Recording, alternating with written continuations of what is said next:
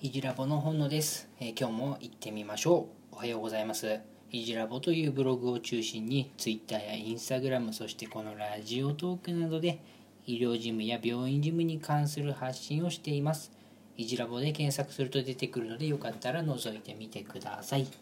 えっ、とこのラジオでは医療事務病院事務で働いている私本野があれこれと内部から感じたことを話していくラジオになります。医療ニュースや診療報酬の算定方法医療事務や病院事務はこんないいところがあるよなんて前向きになれるようなラジオになります。それではですね、えー、とコロナの件でいろいろ大変な思いをしている事務員さんが多いかもしれません。えっ、と医療事務はね病院がガラガラガラガラって言ったら失礼か。あのいつもよりも人がいなくて。あ楽だなと思ってる人がいるかもしれませんが 僕の働いている病院でもやっぱ外来患者さんはあのすごい少なくなっているし入院のね面会者みたいのも徹底的にあの禁止みたいなことをしているので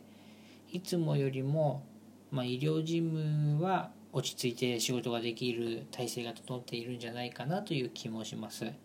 逆にねあの電話を取ったり総務部とかは収支の関係だったりあのいろいろ大変な思いしている人もいるかもしれません。でもまあそれぞれねみんな諦めずに頑張って前向きになっていけたらいいなと考えているわけです。そのためにねこのラジオが少しでも役に立ったら嬉しいです。それでは今日は診療報酬の算定のところに関する話です。えー、と皮膚皮下腫瘍摘出図言えない。皮膚皮下腫瘍摘出図言えない。皮膚皮下腫瘍摘出図言えない。皮膚皮下腫瘍摘出術や総称処理における露出部の解釈。手術を算定ミスしちゃったよって話です。はい言えない。難しいな日本語。皮膚皮下腫瘍摘出術や総称処理における露出部の解釈が難しいですよね。あの初心者の一言分からなくてここは露出部とか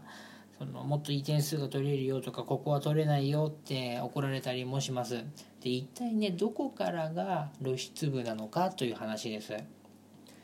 あのとレセプト点検をしていたりね実際に算定をする時に結構際どいなみたいな部分ってあるんですね。あの本当にそれどっち？みたいなやつです。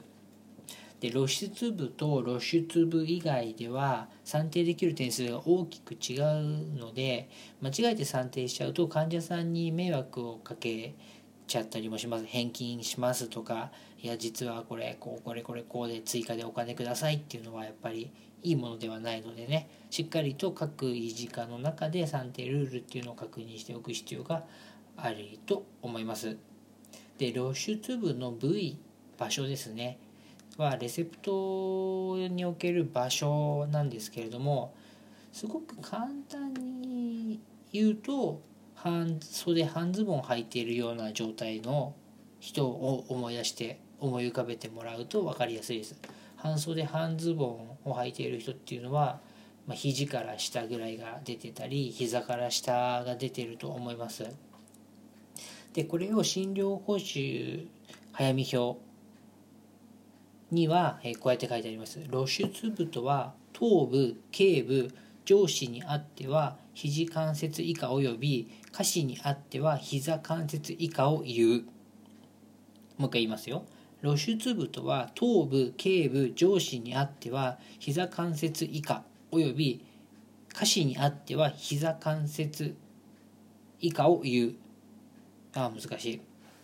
でこれが簡単に言うとその半袖半ズボン履いている人を思い浮かべてもらうと分かりやすいかなという部分です。えー、と腕は肘関節以下ということなので肘関節の傷損傷には露出部が取れます。で足の方は膝関節以下なので膝以下膝の病名がついてても算定ができるということになります。で露出部とは頭頭部ですね。というと首。なので半袖を着ている人ですね。首が出てますね。頸部。で肘手は肘関節以下。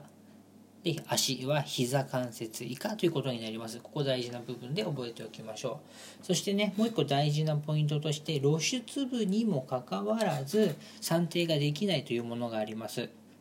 これややこしいですね。せっかく露出部なんだから取っていいじゃねえかって思うんですけれども、え算定ができません。でもねこれは5箇所ありましてえっとままぶた眉毛。指。で手のひら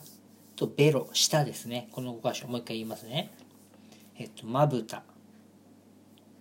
で眉毛。で指。で手のひらとベロ。この5つはですね露出部にもかかわらず神秘縫合加算というのが算定できません。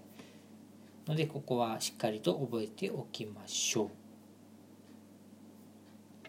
あの診療法点数の早見表には指と手のひらとまぶたは書いてあるんですけれどもプラスで眉毛とベロもですねあの算定は取れませんので注意しておきましょう。でこの皮膚皮下腫瘍摘出術。で算定間違いをしちゃったよって話なんですけれども算定間違いをしたのは頭部頭に腫瘍があってその腫瘍を取ったよという、まあ、外科的な処置がありました。そこで算定したのが皮膚皮下腫瘍摘出術。で算定しています。ここまでは問題ないですね。腫瘍があって腫瘍を取ったから術式として皮膚皮下腫瘍摘出術というのを取りました。これ問題ないんですけどその後の加算ですね。ここが露出部か露出部以外なのかという部分で今回の間違いというのを発見しました。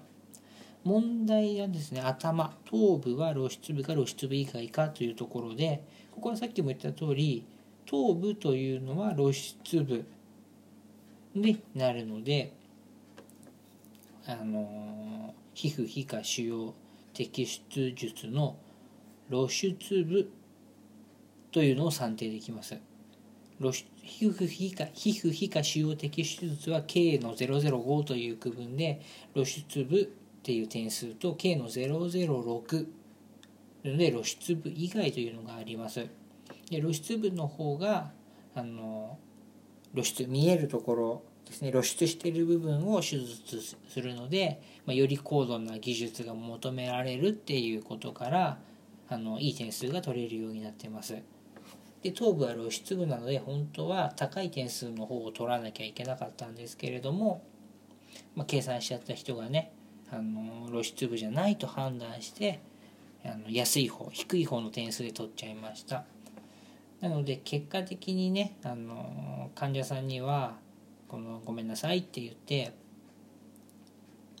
あのよりもうちょっとお金必要なんですって後から謝ってもうちょっともらうみたいなことがありました。でなんでこんなことが起こっちゃったかというとこれ実は平成20年の診療報酬の時まではね頭っていうのは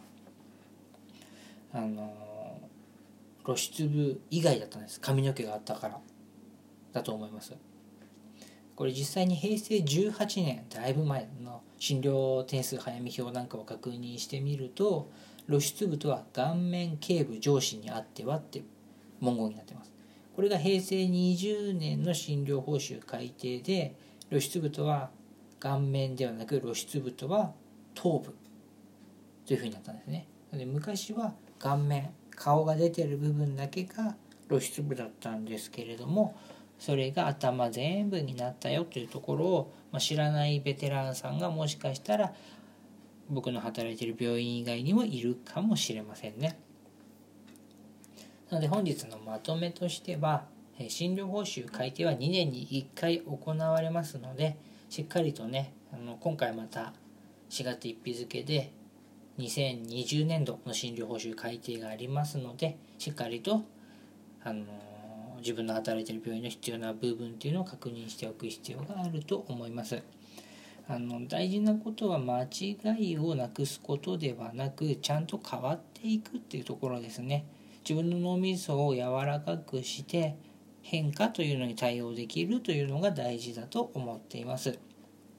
人間はねどうしてもあの年を取ると目の前に革新的なアイデアや道具があるにもかかわらずそれを知ろうとしないとかこのままでいいやって思っちゃう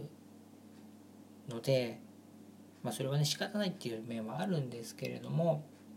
もっといいものいまだにね iPhone とかスマホという便利なものがあるのに、まあ、ガラケーでいいよって言っているこれが70歳とかの自治会で一緒にいるようなおじいちゃんおじいちゃんって言い方失礼かな70代の人と実際に50代でまだまだそ組織の中でね働いていく人とではその発言の重みというのも違うのでしっかりとしていった方がいいと思います。